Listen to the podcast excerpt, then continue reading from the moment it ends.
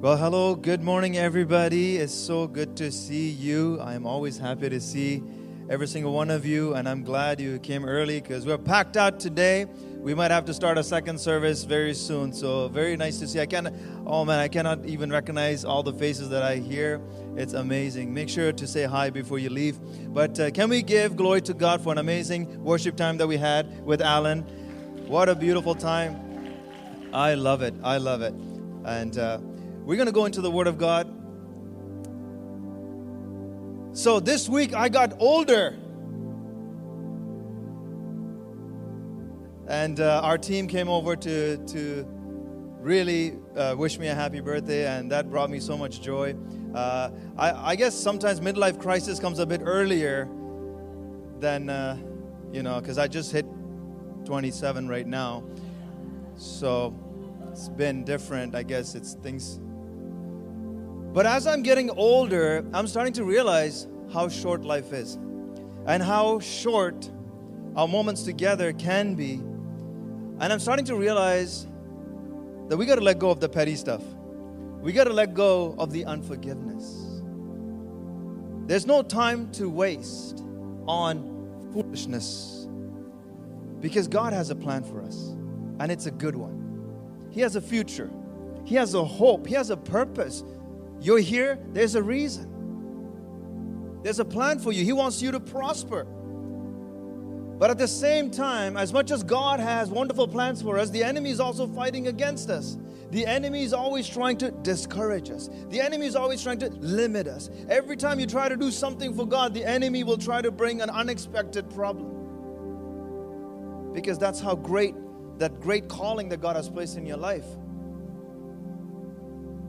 The enemy will try to limit you, your calling, with depression, or suicidal thoughts, or addictions, or paralyzing fear, worries about the future, insecurities, disappointments, and distractions. And as I'm getting older, I'm thinking about the Gen Y, the Gen Z, the millennials, my children. I mean, I, am I'm, I'm in, the, in, in, in those generations too. But I'm thinking, are we really ready for the craziness that's coming and has come to this world? The end of the world is coming. It's not something that we should just be like, I don't want to think about that. But Jesus is coming back. Amen? Is that good news or is that bad news?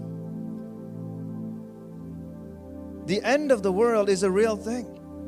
And for us, the challenge is how much are we in love with Jesus? We shouldn't come close to Jesus because we're scared to go to hell. We should come close to Jesus because of what He's already done for us. And the security that He brings to us, that we don't have to be afraid of the future. He wants us to walk closely with Him. Revival, walking in revival. Walking in revival means walking con- consistently with our God daily. Not just on Sundays when we are together as a family, but walking closely with God, being intimate with Jesus, being led by the Holy Spirit to see His power and His move in our lives. And yes, this generation is facing a lot of pressure, a lot of new and different challenges, a lot of issues.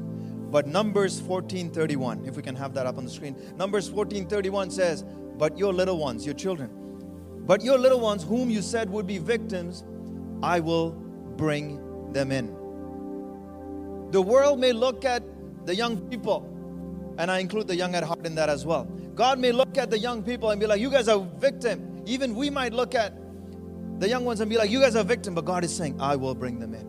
I will make them victorious because I am victorious. Amen. Your sons and daughters, this generation, your little ones, they are faced with so much pressures and seduction and convenience sins, and God says, I will bring them in. In other words, don't be afraid about the future. Today's title is Radical Revival. And when I say radical revival, that might bring different thoughts to you, maybe some traumatic ones from radical, radical meetings you've been to.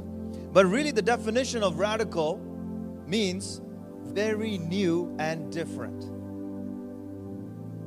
than the usual or ordinary. Can we talk about that today? Come on, you know I love an interactive audience. All right, let's pray. Holy Spirit, we welcome your presence once again. Lord, increase your presence here, God. Let us not hear the voice of a man, but Lord, speak to us. Heal us, restore us. As we've been worshiping, God, Lord, we thank you because you're the lion and the lamb. God, we thank you that we have a Father who is compassionate, who is loving, who has placed greatness in us, not for us to just hold it, but to walk it out because you are in us, you are for us, and you want to work through us. So, God, even as I open my mouth and I speak, I pray, Holy Spirit, you speak to your children that they receive what they're here for a fresh manna from you. That God, that you help us to understand what this radical revival is so that we can walk in it to bring glory to you, God. In Jesus' name we pray. Amen. Amen. I love the scripture from Acts 2:17 because God has chosen this generation as the generation that will fulfill this amazing promise from Joel. Let, if you yeah, Acts 2 17, it says, In the last days, God says, I will pour out. Can you read with me? I will pour out my spirit on on who? All mankind. Your sons, come on, and daughters will. Okay? Your young man will see visions, and your old man will dream dreams. God is promising us that our generation is not going to be buried in the wilderness, but He will bring them to the promised land the verse 17, it says all mankind. If you look at different translation, it says all people or all flesh. Do, do, do, are you people? Are you mankind? Do you got some some flesh? Well, that's you then. Point number one the revival that God has started in this season, number one, it's gonna be different. Write that down or memorize it because there's a quiz after. Point number one, it's going to be different. The revival God has brought to us in this season is a different kind of revival. God is going to do it again, but He's going to do it differently. It's not going to be the same as before. God is not in the, in the business of repeating, God is not out of ideas. And we've been studying the Welsh revival and uh, John Wesley and Billy Graham and so many other revivals has taken place and we've had some of them in the last couple of weeks. But what God is going to do and is about to do and is doing is different because He's Creator God. Check this God did not do in the promised land what He did in Egypt. He didn't just reformat it and, and, and rehash it. No. In promised land, in the promised land, there was no plagues. And so we got to understand that God is just not going to redo the same thing He did in Azusa Street or in the 94 Toronto revival.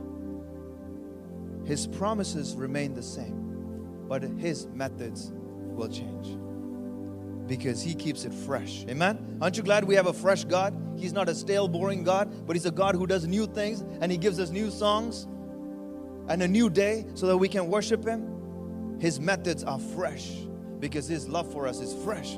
We've been talking about this all these revivals and things like that, not, not for us to copy and, and ask God to do it again in that same way. No, it's for inspiration, it's for us to be encouraged, but not for duplication. Because God is not in the business of repeating them. We see that He's the God of Abraham, Isaac, and Jacob.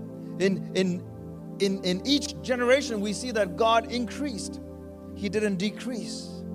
So it will be different. This revival that we're in is different and it will fulfill Joel's prophecy. It will be different, but it will fulfill God's plans. It will be different, but it will fulfill His will in the last days. Amen? And we see Isaiah 43 19. I love this verse too. It says, Look, behold, I'm about to do something new. Come on, brace yourself, buckle up. I'm about to do something new. Even now it is coming. Do you not see it? In other words, awake. Arise. This is your time. God is about to move differently in your life. It's not going to be the same thing. It's not going to be the same thing that you've seen, but God is about to do something different. So we got to stop comparing ourselves and say, God, make me like Billy Graham. Uh, maybe you guys might not know who Billy Graham is. God, make me, who do you know? Make me like Kanye. I want to use, make me like Steven Furtick. But God is saying, I made you unique. Your calling is unique. You're the best, you're the most qualified person to be you. My fortune cookie said that. Seriously, I have it in my hand. You're the most qualified person to be you. You're like, wow, where, where's that in the Bible? Fortune cookie said it. Please forgive me if you think fortune cookies are ungodly. I don't want to offend you. But you are the most unique person to be you. So let's stop trying to pretend to be somebody else. God qualified you because He has called you to be an influencer. And maybe God is calling you to impact one of the major spheres of influence in society for the glory of God, to impact the arenas God has given you a burden for. Don't just talk about it, but start doing something about it. It could be one of the seven mountains, could be education, could be religion, could be family, could be business, government, military, arts, media, entertainment. It may not be standing on stage and preaching or preaching from the street corner, but impacting one of these seven mountains of influence to advance the kingdom of God. God does not want me to live on what He did in the past. If we do that, we become like Lot's wife. We become a pillar of salt instead of people of salt. Mic drop moment right there. I would drop it, but the mic is expensive, so we had to do another fundraiser to get another mic. So if we dwell in the past and keep just looking to the past, we become like Lot's wife who turned around to look to the past and she became a pillar of salt instead of people of salt that God is calling us. We no longer become a movement, we become a monument. We begin to just celebrate what God did instead of what God is doing right now. God wants us to climb on the shoulders of the spiritual giants that we've seen and grown up with and the, and the moves of God and look forward to the promise and then realize it will be different, but it will be better. Tell your neighbor right now, it's going to be different, but it's going to be better. Amen? I know it's, it's, it's challenging, it's dark, it may look hopeless. We may look like victims, like we read in earlier in Deuteronomy. We, we, may, we may look like we're small, and our parents, maybe they're spiritual giants, and they came out of Egypt and they saw Pharaoh fall and they saw the plagues, and they might be wondering about are these little ones going to make it? But what God is saying, I will bring them in. God is promising that He will take you through victoriously. You may feel like a victim, but God sees you as a victor because God has a plan for you and it's a good one. Maybe the world looks at you and says, You're, you're, you're helpless, you're hopeless. Maybe you are standing and facing Goliath, and Goliath just like the way he insulted David, he might look at you and call you a dog. Or your own family might look down on you. Your own family might undervalue you. But God calls you a king. God calls you a queen. God calls you a conqueror. God calls you victorious because your heavenly Father is victorious. Amen. He's never been defeated. So the difference between the previous moves of God and the move that we're stepping into now, the revival that we're stepping into now, is that the previous moves of God was based around a specific person, a man or a woman that God used powerfully. But that's not what God is doing now. And I see that happening already is that God is empowering people. We look at spiritual giants. How many of you know Heidi Baker? Wow, so many of you. How many of you know uh, Benny Hinn? Okay, even more and we look at them and we're like, wow, they should, they must have Holy Spirit senior. I'm just little old me. I must have Holy Spirit junior. Like they are the baconator, they are the triple Big Mac, and I'm just the junior chicken. There's no Holy Spirit senior and Holy Spirit junior. It's the same Holy Spirit, the same Holy Spirit that was working on this earth 100 years ago or 1,000 years ago. It's the same Holy Spirit that you have access to right now. Acts 2 doesn't say, I will pour out my spirit, my spirit on Billy Graham and Bill Johnson and everybody that has the name Bill in it and Reinhard Bonnke. What we read in Acts 2 says, on all people, on all mankind. So if you're mankind, that includes you. I'm mankind, so it includes me.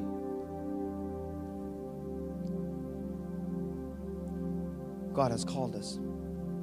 And so, what God has begun to do in our generation, in our church, in this season, it's going to be different. And we're still going to press in and pray for healing. Amen. And I love that as a church that we have the faith to pray for healing and, and the faith to pray for miracles. We're not going to stop doing that. We're going to command the demons to leave and, and we will lay hands on the dead and we will pray and we will preach the gospel in whatever area of influence God has given us. We're not going to shrink back, but we're going to press in. But for that to happen, this generation, we need to be aware and alert that we need to carry the ark of the presence of God, the ark of the covenant on our shoulders. That means that our mother's faith is not enough to carry us. We have to be responsible for our own intimacy with God. That means that the pastor or the connect group leader is not, they are not responsible for your intimacy with God. You have to be the one to carry the presence of God on your shoulders. Maybe you think you're not the pastor, but that doesn't mean that you're not the priest. Like the donkey that carried Jesus, you got to carry Jesus into your homes. You got to carry Jesus into the church. You got to carry Jesus into your workplace. Everywhere you go, like that donkey. Be available for the presence of God. And we got to be sensitive not to offend the Spirit of God. And we got to be careful that we watch our lives. And this is the time where We've been called victims, but we will carry the presence of God. In our earthly vessels, we will carry the presence of God. And we will carry the glory of God. And we will live with the awareness that His presence is with us. The Holy Spirit is with us. We will walk into our homes and in our schools boldly and confidently, knowing that He is with us, with the awareness that God can use us, little old us, God can use to bring a word that can change the trajectory of somebody else's life. And as we follow Christ, signs and wonders will follow us. Amen. Let's stop running around behind signs and wonders and start running after Jesus. Because the signs and wonders will follow as we follow Christ. The same presence that was with the revivalists of the past is on you now. It's your time. It's your time. It's our time together. The Joshua generation, this generation, God is saying, this is your time. It's the time that we step into a new season. And the first thing God does when He moves us into a new season is that He starts cutting. He starts circumcising. Sorry, guys, didn't mean to get graphic for all of a sudden. He wants us to be set apart. He wants us to return to our first love because God is bringing back consecration. He wants us to be dedicated to Him. And I see that all night prayers are not going to be a rare thing anymore all night prayers is going to be something that we're going to be doing normally, regularly. I see that fasting is not going to be something that we do in February, you know, when you dread it when we start the Daniel fast. It's not going to be like that. We're going to have this passion for Jesus. We're not going to fast and pray because we're in a, in a crisis. We're going to fast and pray because we love Jesus. God is calling us to return to our first love. God wants us to come back to consecration. And you know when God begins to bring cutting into your life, that's when you have stepped into a supernatural new season where Acts 2 is fulfilled. And I really see God reviving us through fasting and prayer. And we will talk about that and we, we will do a, a fasting and prayer soon with the church. But God wants us to consecrate ourselves, God wants us to set ourselves apart for Him. Point number two God is moving us from deliverance to dominion. There's a difference between the Joshua generation and the Moses generation. See, God didn't deliver them in the promised land. When God gave them the promised land, they were in it, but God didn't deliver them. God led them to exercise dominion. In other words, authority. I feel the Holy Spirit is, is shifting us from being focused on deliverance to being focused on dominion, authority. We fully believe in deliverance. We fully believe in casting out demons. We fully believe in, setting the captives free. All of that. And that's what Jesus told us to do. But check this in Egypt, God delivers us from Pharaoh. But in the promised land, He empowers us over the Philistines. In Egypt, God comes and, and then we, we, we tell God, rescue us. We're being slaves. God, come and deliver us. So God comes and delivers us. But in the promised land, God doesn't do deliverance. God allows the enemy. You know why? Because that's the only way He can allow you to rise up in your calling. That's the only way you can rise up in the God given authority so that you can step into what you and I were originally created for. In Genesis, God did not bless Adam and Eve and told them that uh, they were created for deliverance because deliverance is not the goal.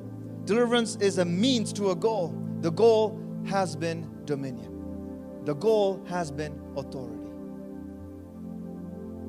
Paul says, and I summarize this from Romans 5:17, that through their gift of righteousness and the abundance of grace, you will what? Reign in life. Through their gift of righteousness and the abundance of grace, what does God want us to do? To reign in life. In this season, I'm feeling that God is shifting us from saying, God, deliver me. God is saying, rise up. I've given you authority. It's time for you to exercise your dominion. He's shifting our focus from deliverance to focus on dominion. I love movies, and I've never seen a movie where the cops are running away from the, the, the criminals. Have you? They're like, oh no, they're coming. Like, have you ever seen Shemar Lamar? How do we say that his name? Shemar Moore. Shemar Moore. You, have you ever seen, oh my goodness, they're coming, uh, let's run. No, he's always going after the criminals. And, and sometimes as Christians, we're like, oh no, the devil is coming, let's run. It doesn't work like that. You're not a criminal that's supposed to run on this earth. You're a cop, and the devil is the crafty bank robber that you're going after. Amen? It doesn't matter your age. You could be 27 like me, or 50, or 10. It doesn't matter. The same authority God has given you. It doesn't matter. And if demonic things are happening in your house, don't call me. Pastor, the book is falling off the bookshelf. Weird stuff is happening, Pastor. The bed is moving. Bed is like there's no earthquake, but the bed is. Don't call me. You rise up. You rise up in your authority. Amen. You rise up and you rebuke that devil. You, you tell that demon, get out of my house. Stop. Put the book back and get out. There was a famous evangelist or preacher. The, the, the demon, I'm so sorry. I'm really going like, I'm not giving you any time to prepare for it. I'm just like, sorry. Jesus is all powerful, amen? Come on. Jesus is all powerful. There's no greater power than the name of Jesus, and the blood of Jesus is almighty, amen? So there's nothing for us to be worried about. There's this preacher, and uh, the, the I'm, I'm, i need my wife to give me signals if I can continue with the story or not. But anyway, the, de- the demon came and like messing around the room. The preacher is like, You clean this mess that you made and get out in Jesus. Actually, no, he said, Get out first. And he's like, No, no, come back. Clean this up and then go. True story. So when there's stuff happening, they'll be like, I gotta call the pastor. Pastor might be busy changing diapers, and you're not gonna get the help that you need. But we have an almighty God who is there for us in our time of need. And He's given you the authority. So you rise up in the authority that Jesus has given you and you tell that devil to leave you alone or to leave whatever is going on, to stop that in Jesus' name. If you hear voices in the night, take authority in Jesus' name and rebuke it. If, you, if, there, if there's fear that comes at night, arrest it in Jesus' name and rebuke it. If, if there's sleep paralysis or whatever that you go through, just take authority in Jesus' name. Do you hear me? You don't say, God, deliver me. He's already given you the authority in Jesus' name. You stand confident in the authority of Christ and you rebuke it in Jesus' name. So, if God is not removing Pharaoh, that means you are in the promised land. And if you're in the promised land, God is empowering you to remove the enemy, the Philistines. God is empowering you to remove the voices. God is empowering you in Jesus' name to rebuke the depression. God is empowering you to, to, to renounce the suicidal thoughts in Jesus' name. He is empowering you to resist what He does not remove. Amen? So maybe you're upset at God and you're like, God, why did you leave certain demons in my life? Or we're like, why did you not just clean house fully? And God says, it's so that you can rise up in your authority in Christ so that you can learn to use your God given authority. You'll never learn authority if God does everything for you. You'll never learn authority if God gets rid of all the demons. God will leave certain things, certain annoying things, and maybe some demons around your life so that you can step into the promised land and exercise authority. Maybe in the past you cried out to God, Lord, deliver me. But I believe we're moving into a season of authority, of dominion. A season where God says, I'm making you into soldiers and you're going to occupy this land in Jesus' name. Can we give a clap to Jesus right now? Point number three build memorials to miracles, not monuments to mysteries. Build memorials to miracles, not monuments to mysteries.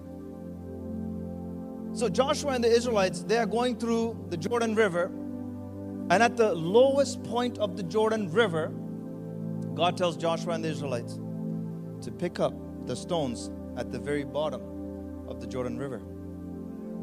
And he says, When you enter into the promised land, I want you to build memorial of, of what I did.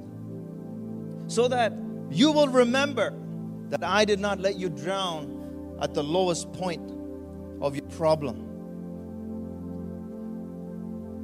So when you see this memorial, when you look back in the wilderness, you will, uh, you know, the problem with us is when we look at, at our past, we always see the good things. We forget the pain, isn't it? Oh, you're like, oh, we had it so good. You know, oh, oh, that relationship was so good. Or, you know, that car was so good. But somehow, I don't know if it has to do with, you know, some, some science matters, but we only remember the good things. But we don't remember the pain and, and the car breaking down every time and the car not starting or that relationship that was so terrible. But then we're like, oh, that's so good. The Israelites, they're traveling and they're like, oh, we had onions back in Egypt, you know? The cucumbers too. Egyptians took good care of us. You know what I'm saying? That was so good. But what are we doing in the wilderness? They forgot a, a small detail that they were slaves in Egypt. And in the same way, we're like that too. When we look back, we always remember the good things, but we forget the bad things that happen. But he says, when you are in the promised land, I want you to build memorials to my miracles. Memorials to my miracles. Listen, church, you cannot live your life based on feelings. And maybe that's why we keep getting in trouble so much because we try to live our lives based on. There will be seasons, there will be months where you will feel like God is not speaking to you, where you feel like God is far away. There will be seasons, months where you feel like I cannot feel God's presence. It's not because He left you. See, when a teacher stops talking, it doesn't mean the teacher is gone. It means the test has begun. Did you hear me? When the teacher stops talking, it's not the time to raise your hand and start panicking because you can fail for that. When the teacher stops talking, it's the time for you to bow down your head and begin to remember the last thing the teacher said before she went silent. In the promised land, God said that there will be moments where He won't speak. Maybe right now in your life, you're feeling like God is not speaking to me. That's why you build memorials to what he already did. So when he doesn't speak, you don't freak out. When you don't feel God's presence, you don't panic. So what do you do? You go back to what he did. Because in your mind, you built a memorial of what he did. Because if you don't do this intentionally, the devil, he's going to build monuments to the mysteries of why God did not do certain things in your life. And that's dangerous. Every single one of us, including me, we, we, I have things that I'm praying for that God hasn't met yet, that God did not do yet. And if I don't intentionally collect all the miracles that He did in my life and what I've seen in other people's life, what the devil will do is he will build a monument of why God did not answer that prayer of uh, he will he will build a monument of, of why god did not show up there or or he will cause me to build a monument to mystery And he will twist my theology and mess up my doctrine and kill my faith and discourage me and shatter my expectation and shut down my calling. So that's why in this season you got to understand that God doesn't have to always make you feel good because God says, I have shown myself good in your life. When you were at the lowest point, when the enemy was coming behind you, I was there. When you thought it was hopeless, I was there. When you thought it was over, I was there. And God says, when you pass through that, collect a stone from there and put it. So when I don't speak, when you don't feel my presence, you have a point of reference to go back to in your mind. You can remember a memorial to my miracles. Can we get real? Is that okay? There are things we prayed for. There were moments, many moments, when we prayed for a miracle, when we prayed for people to get better but didn't happen. It doesn't mean that God stopped healing. It doesn't mean that God doesn't do miracles. It doesn't it doesn't mean that our pr- prayers are wasted.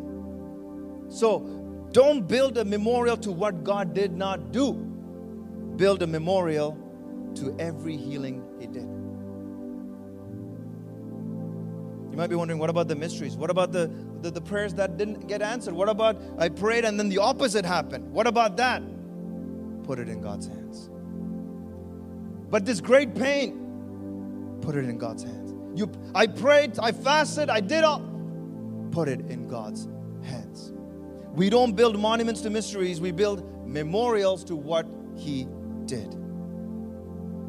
And as I wrap up, I want us to pray because many of us have gone through unimaginable pain, even in recent times, in the last few weeks. And because of the pain, depending how our strong our anchor is, we might have gone away from God or we might have used the pain to come closer to God. Maybe we're building monuments of mysteries. Maybe we stop believing that prayer works. Maybe we start thinking that there's no point because God didn't answer me the way I expected Him to. And you start thinking that it's all fake, it's all bogus because I prayed for somebody to get healed and it didn't happen. Or maybe today some of you have a broken heart because of, of, a, of an expectation that didn't come through. Or you might be hurting because of a relationship and you're wondering, how could God do this? Today, God wants you to tell you to build a memorial to what He did do in your life. We make a big deal of what He didn't do, but He's telling you today build a memorial of what I've already done, even if it's a small thing, even if it's just one thing. Begin to build that memorial because in this season, God is still with you. Even though you cannot hear Him or see Him or feel Him like before, He is still with you. He's still present and you are still his chosen generation. And what he said in Acts 2, he wants to make that come into reality through you. You're going to fulfill his plans, you're going to fulfill his purpose in your generation. Some of you might feel spiritually dry. But don't build a monument to mysteries. Build a memorial of his miracles. And today, if we would allow God, He would come and destroy those ungodly monuments of mysteries that we've built. And so I want to pray because these monuments we built out of our pain and out of our disappointment, if we allow it to continue, if we continue building monuments of mysteries, it's going to damage our faith. It's going to damage our future. It's going to damage, it's going to limit the calling of God in our lives. So today, God is asking us will we believe that He's called us for greatness? That He is able to do great miracles in and through us? That He will still use us mightily? And God is challenging you to step over the mystery and begin to build a memorial of His miracle. So we're going to pray together. I want to invite you to put your hand over your head, all eyes closed. And I'm going to lead you in a prayer. Thank you, Jesus. Holy Spirit, help us, Lord.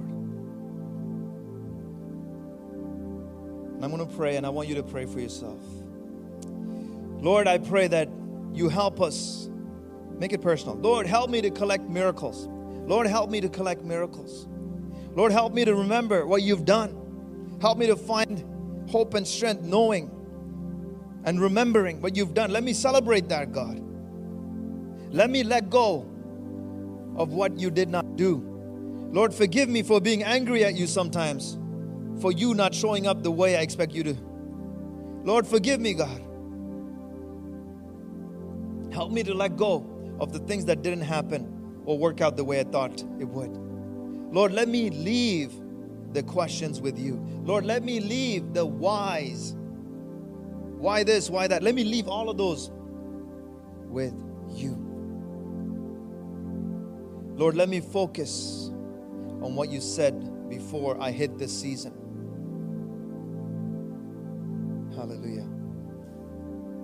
Lord, I thank you just like David. Lord, you gave me victory over so many things. You helped me kill a lion and a bear. Lord, you will help me to get through what I'm going through. You will help me when I'm facing Goliath. And even if you don't speak to me when I face Goliath, I still know you are with me. Even if you don't deliver me from the fiery furnace, I will only worship you, Lord. I will not bow down to anything else. Whether you save me or not, my heart is yours. Even when I don't feel your presence, and I don't have to feel it, because my Redeemer, He lives.